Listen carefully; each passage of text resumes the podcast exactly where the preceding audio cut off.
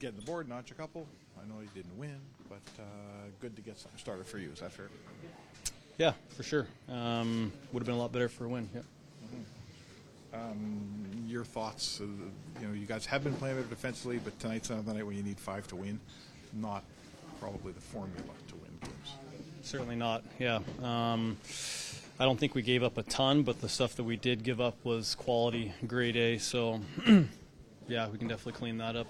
Definitely not a matter of scoring more goals. It's a matter of keeping it out of our net. It's Yeah, a does- reoccurring theme. It seemed like you had pretty good control of that game for quite some time. Uh, does it seem sort of disappointing that you know that was one was there to be had? It looked like from upstairs anyway.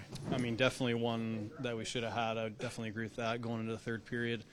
Um, Got to be able to lock that down and win that game. Um, whether or not we had control, I think they definitely had some control in different moments of the game. Their power play is lethal, and um, I think we probably put them on the power play too much.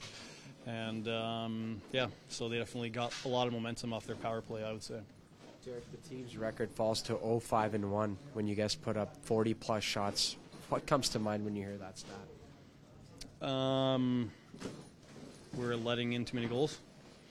I think that's the missing part of that equation is that when we do have whatever plus shots, then um, we're giving up too many goals still.